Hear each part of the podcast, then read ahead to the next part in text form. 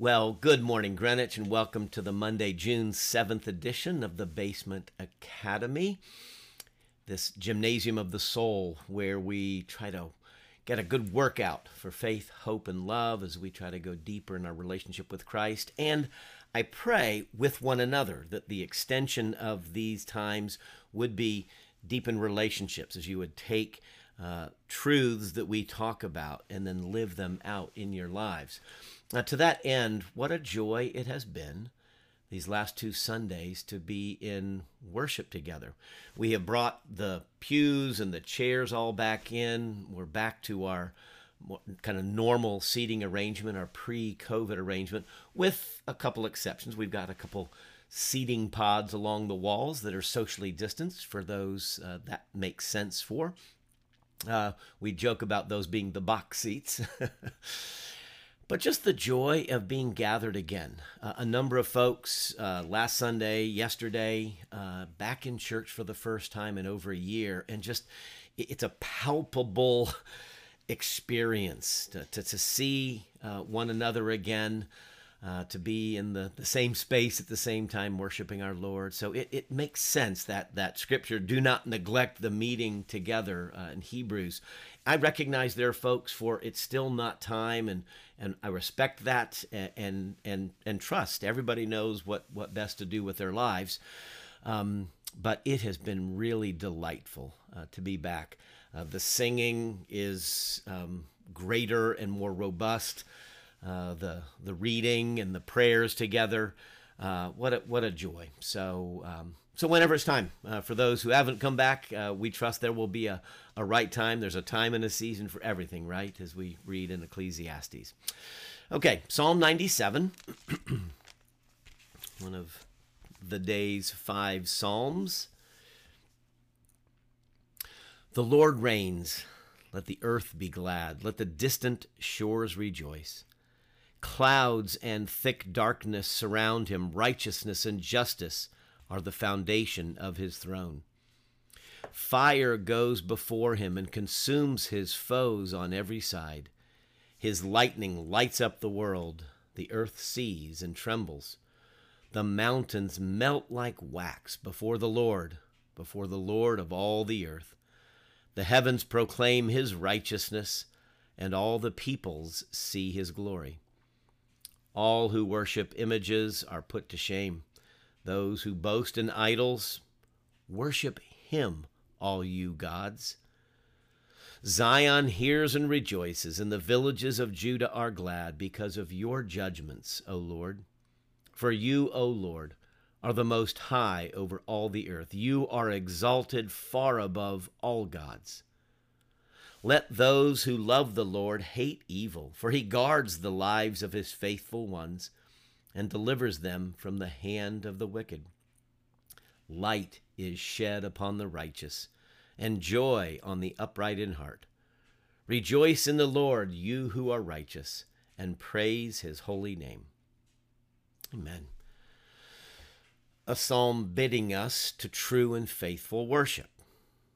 And so, God, who is enthroned, righteousness and justice, the foundation of that throne, so things rightly ordered in God's presence, all things, all life is rightly ordered. Outside of his presence, there is disorder. So we talk a lot about living east of Eden.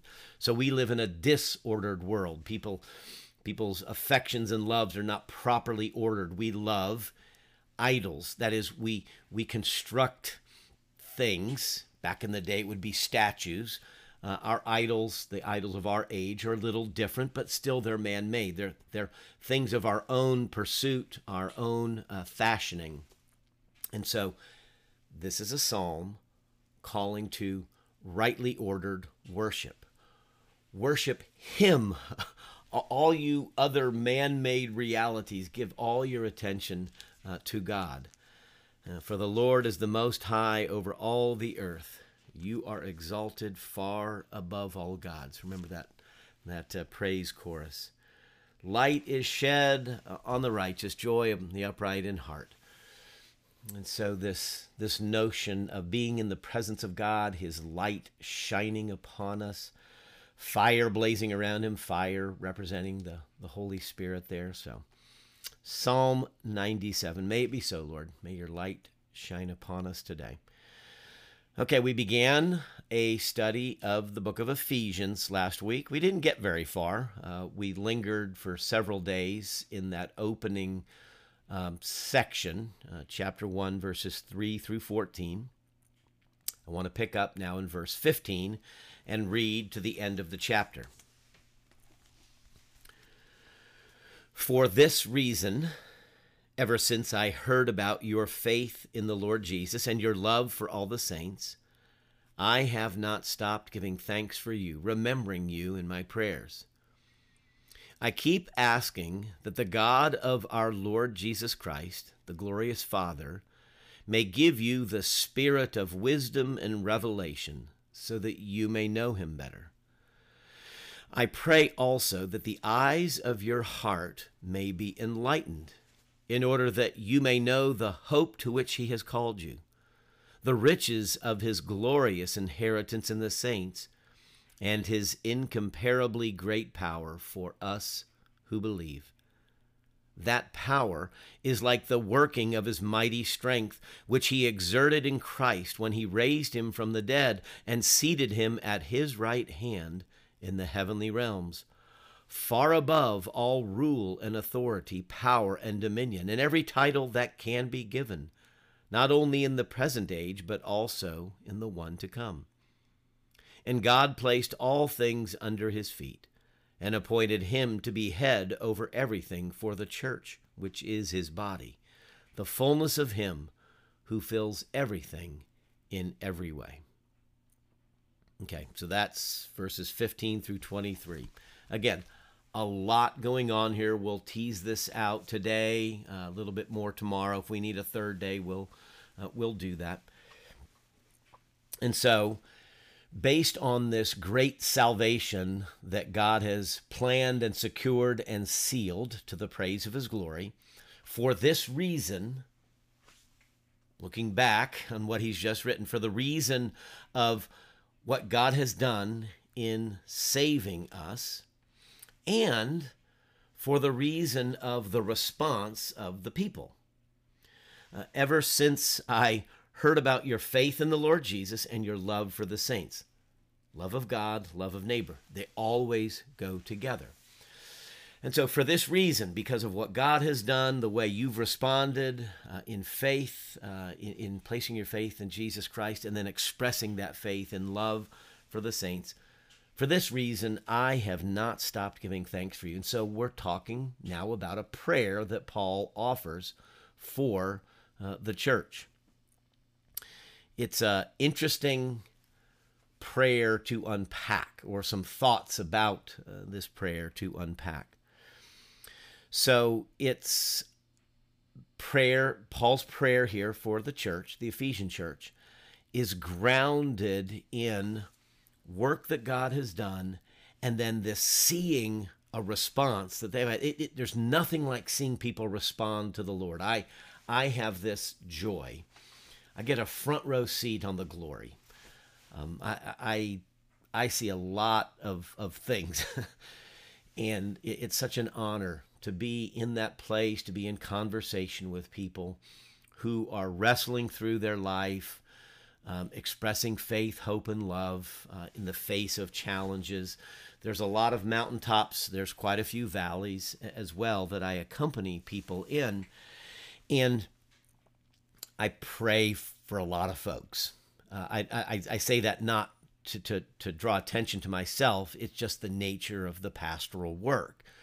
That we have occasion, we pastors have occasion to know things that others don't get to know and to to seriously commit that in prayer and to lift that before the Father. So I keep asking that the God of our Lord Jesus Christ, the glorious Father, may give you the spirit of wisdom and revelation so that you may know him better. And so Paul tells us what he's praying. So I haven't stopped giving thanks. I, have heard of this faith response. I, I see this love for the saints.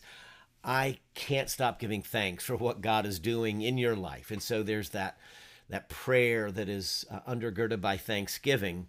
And then a Trinitarian expression Paul makes here.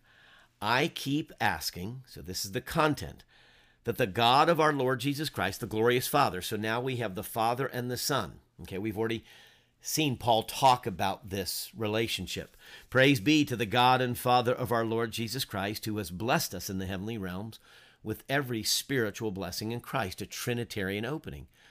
Praise be to God the Father, the Father of our Lord Jesus Christ, who gives us the Spirit's blessings. Okay, so here we have a similar Trinitarian uh, expression.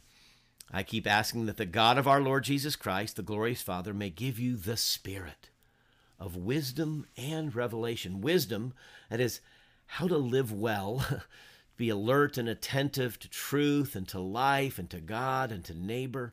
Wisdom and revelation, the revealing. Let, let the Spirit of God, it's saying, uh, Father in heaven, Father of Jesus Christ, pour forth your Spirit so that our so that we may understand how to live well and to have this revelation. And it's not revelation in some ooga booga kind of way, it's to have this greater understanding, to reveal how best to live. That you that he may give you the spirit of wisdom and revelation so that you may know him better. The the ultimate aim of the prayer, of Paul's prayer, it's a prayer of thanksgiving, God, help them to know you better. But the only way that's going to happen is when the Spirit uh, opens eyes, opens hearts, opens lives. There is a revelation, there is an understanding. And so when we talk about Christian growth, about maturing, we're talking about growing in our capacity to understand our own lives in relationship with God, relationship with our world and our neighbor, and then to live well in this new relationship. And so salvation, again, is never about just getting our little heavenly ticket and tucking it in our pocket. To be saved is to be transformed. It's, to, it's not a transactional thing, it's a transformational thing so that our lives become transformed, our affections, our desires, our attitudes, our actions, our words, uh, the commitments we make, the way we evaluate life, the priorities that we have, all of this coming under the influence of God and God's Word and the truth and Jesus Christ and the Holy Spirit. And so it's a comprehensive life that we are after. And so Paul prays I keep asking that the God of our Lord Jesus Christ, the glorious Father, may give you the spirit of wisdom and revelation so that you may know him better. Now, verse 18 I pray also. And so he tells us more what his prayer is. And, th- and so this passage is a wonderful and it's, it's a very important passage. I pray also that the eyes of your heart may be enlightened. So he's praying for spiritual eyesight. You have physical eyes, but you have physical eyes because you have spiritual eyes. There is this correspondence, as it were. And so I pray that the eyes of your heart may be enlightened in order. Okay, so it's not just to have spiritual enlightenment, People talk a lot about that. Even the New Age movement, all those years ago, people talk about being spiritually enlightened. To what end? And so spiritual enlightenment is not just feeling good about oneself or or having peaceful, harmonious, uh, serene feelings as one goes about their day, and it's not some just sense of inner peace to have the eyes of one's heart enlightened in order that you may know the hope to which he has called you, the riches of his glorious inheritance in the saints, and his incomparably great power for us who believe. Three things. I pray that the eyes of your heart may be opened or enlightened in order that you know the hope to which you've been called, the riches of his glorious inheritance, and the power, incomparably great power that is for us or in us. It's possible to translate that as in us who believe. Hope and inheritance and power.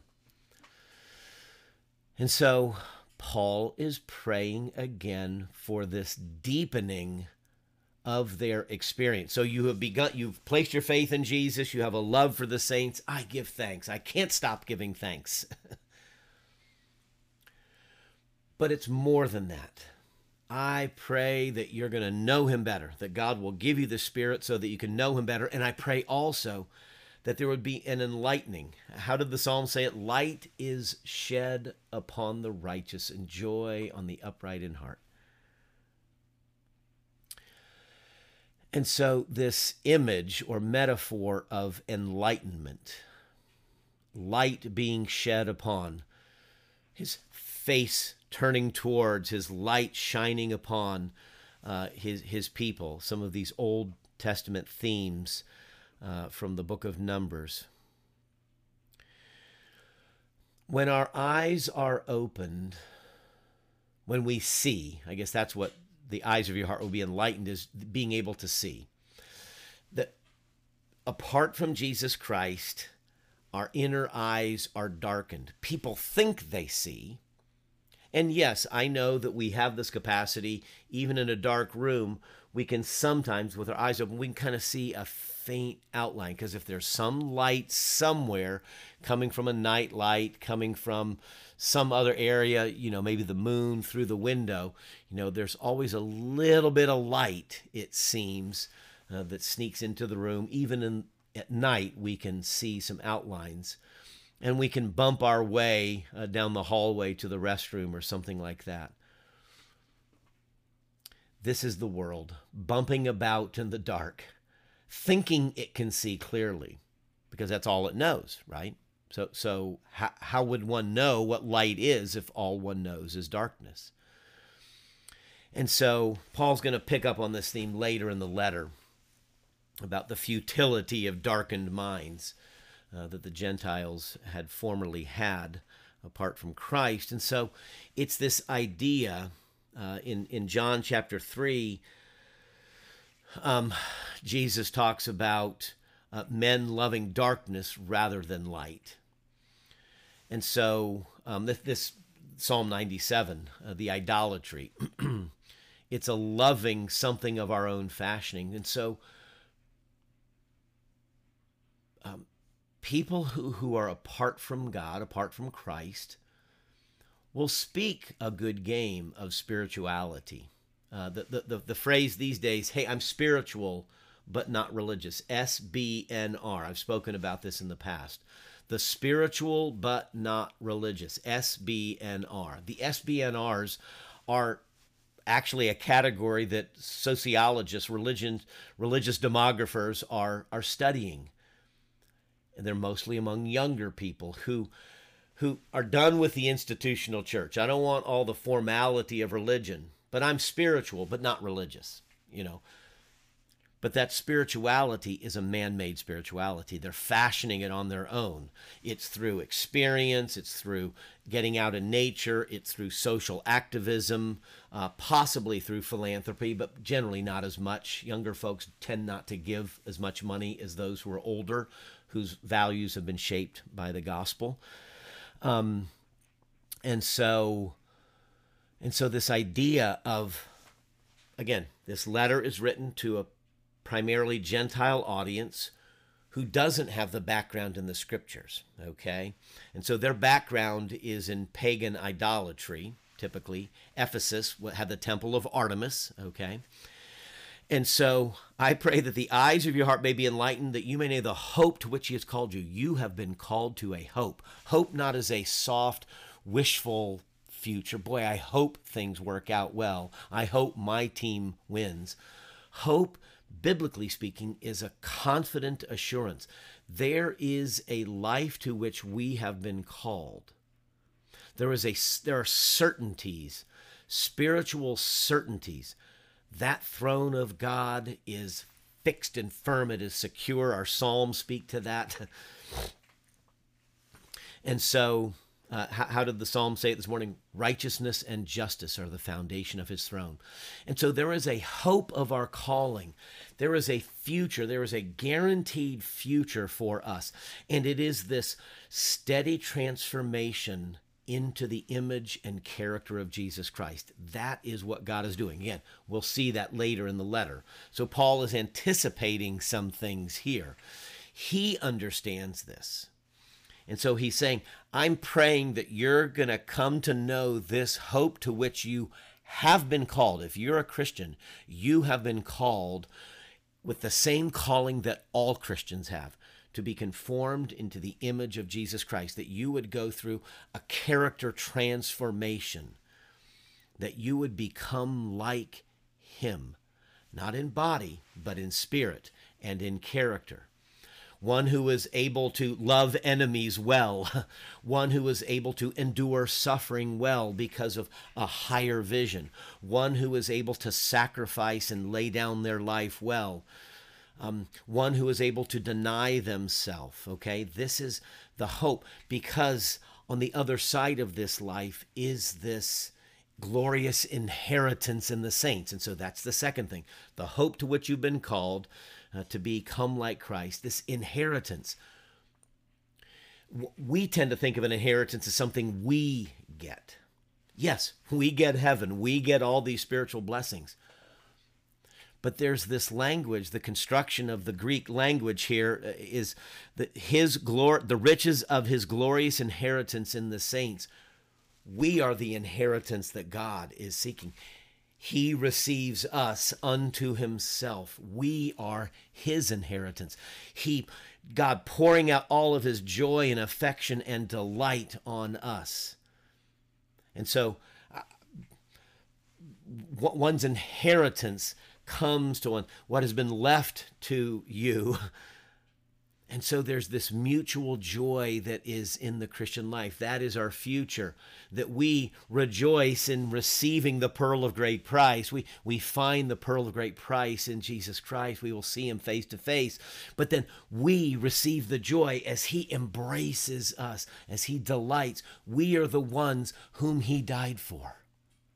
He had us in mind when he went to that cross. It wasn't just, well, I've got to go do the Father's will. I've got to go plow the North 40. I've got to get a lot of sweat of the brow.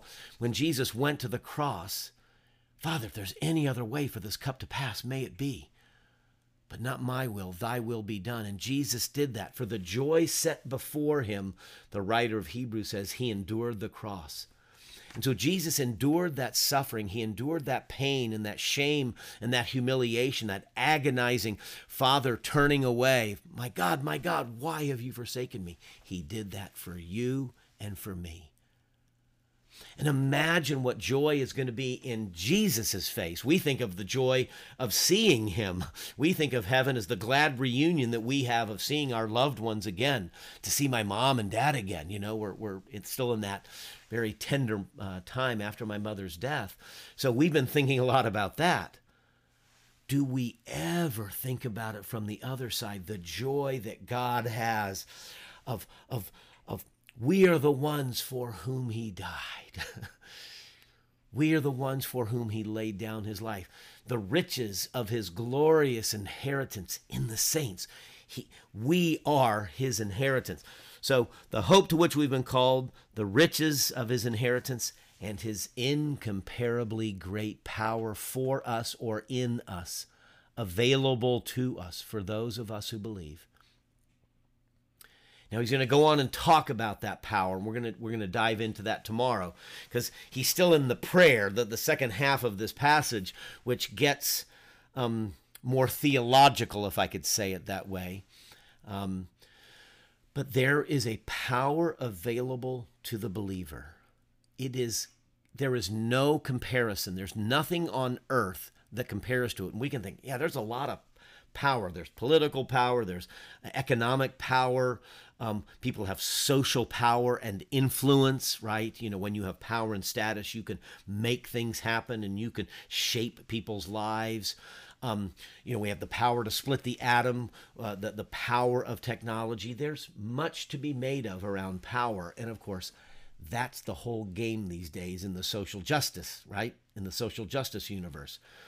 That the, the, the charge that white people, the allegation that white people have exercised power to oppress, that the only reason white people uh, want to be in control is to oppress people of color. I hear that. I'm trying to understand that. Uh, I just went through some training on that. I haven't shared all that much with you, but through our presbytery, I dispute, I dissent from that narrative. And I, I affirm that, that power is used, earthly power is used in harmful ways sometimes. It is used in helpful ways sometimes also. But I dissent that it's all about the powers to try to oppress people. The power that God is that, that Paul is writing about, that he is praying about here, is that we would understand, that the eyes of our hearts would be open to understand this power that is available to us, that is for us, that is in us, that we can tap into a spiritual power, a spirit born power, a power um, that is connected to Jesus Christ. And, and, and just to hint at it, that power, this incomparably great power that's available, that power is like the working of his mighty strength, which he exerted in Christ when he raised him from the dead and seated him at the right hand. So the not only the resurrection of Christ, but the ascension what God did in raising Jesus Christ from the dead and seating him when he ascended up to the Father, the disciples watched him vanish up into the clouds, that power is available to you. That's what Paul is praying about here. That we would understand that power, the resurrection and exaltation power of God through Jesus Christ, is available. It is for us.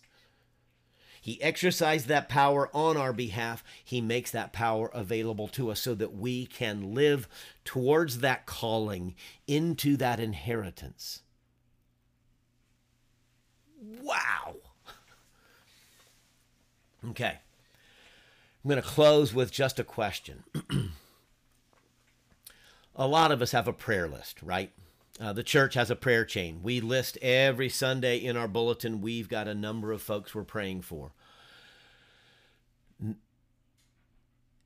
Almost exclusively, when people make a prayer request to the church, when we get a request that comes to us via email or some other way, would you put this person on the prayer chain? Almost always, it is a prayer for healing. I celebrate that. We welcome that. We receive that. We pray. What we never get are prayer requests like this. And so, my question is what would happen if you started praying Paul's prayer?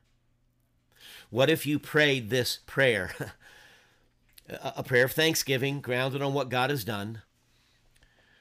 But if you would keep asking God, the Father of Jesus, to send the Spirit of wisdom and revelation to your life and to those that you're praying for. Lord, give us wisdom, give us revelation so that we may know you better. To pray for other people to know Jesus better, to know God better. Do we ever pray about that? On our prayer list, are we only praying for healing? We should pray for healing, but why don't we pray as Paul prays? That the God would give the spirit of wisdom and revelation, and that that that, that spirit would bring open open the eyes of my loved one's heart, my child, my grandchild, my coworker, my neighbor, um, whoever it is that you're praying for, to begin to pray for their spiritual life.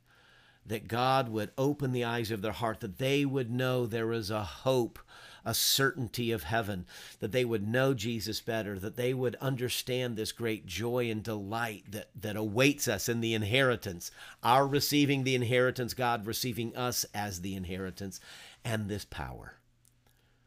This power that is for us who believe. If we prayed that for ourselves and to pray that for others, I wonder what would happen. how we might begin to think differently, behave differently, believe differently, um, live differently. And I think that's why the Holy Spirit prompted Paul to write his prayer. Instead of saying, Hey, I'm praying for you, and then move on to whatever else he wants to talk about, he enumerates, he details, and describes the content of his prayer. And I believe it's because God would have us offer that prayer ourselves. In the same way he gives us the Psalms that we would learn how to pray, he gives us some of these Pauline prayers, and we're going to see another one in chapter 3, that we might learn to pray as Paul prayed. And so I am going to ask you and challenge you to pray at least this day and perhaps tomorrow as well the prayer of Paul. Okay, let's close now. We'll pick up again tomorrow with the second half of this passage. And I invite you to pray with me now. And so, Lord, may it be. May it be that you, God of our Lord Jesus Christ, O glorious Father, give us the Spirit, the Holy Spirit, the Spirit of wisdom, the Spirit of revelation, the Spirit of truth and comfort and power, that we may know Jesus better, that we may know you better. And I pray also with Paul and pray with the church and pray with my brothers and sisters that you may open the eyes of our hearts, that they may be enlightened to know this hope and the riches of this inheritance and this incomparably great power that you have made available to us. Make it so, Lord, as we offer this prayer for ourselves and teach us how to pray this for others. And Lord, give us eyes to see your answers at work in the lives of all of these sweet people we know. And so, Lord, make it so as we make our prayer in the name of Jesus, who taught us to pray together also, saying, Our Father, who art in heaven, hallowed be thy name. Thy kingdom come, and thy will be done on earth as it is in heaven. And give us this day our daily bread, and forgive us our debts as we forgive our debtors and lead us not into temptation, but deliver us from evil. For thine is the kingdom and the power and the glory forever. Amen. May the God of hope and power and the inheritance and the God of our Lord Jesus Christ bless you and keep you in his name this day and forevermore. Amen.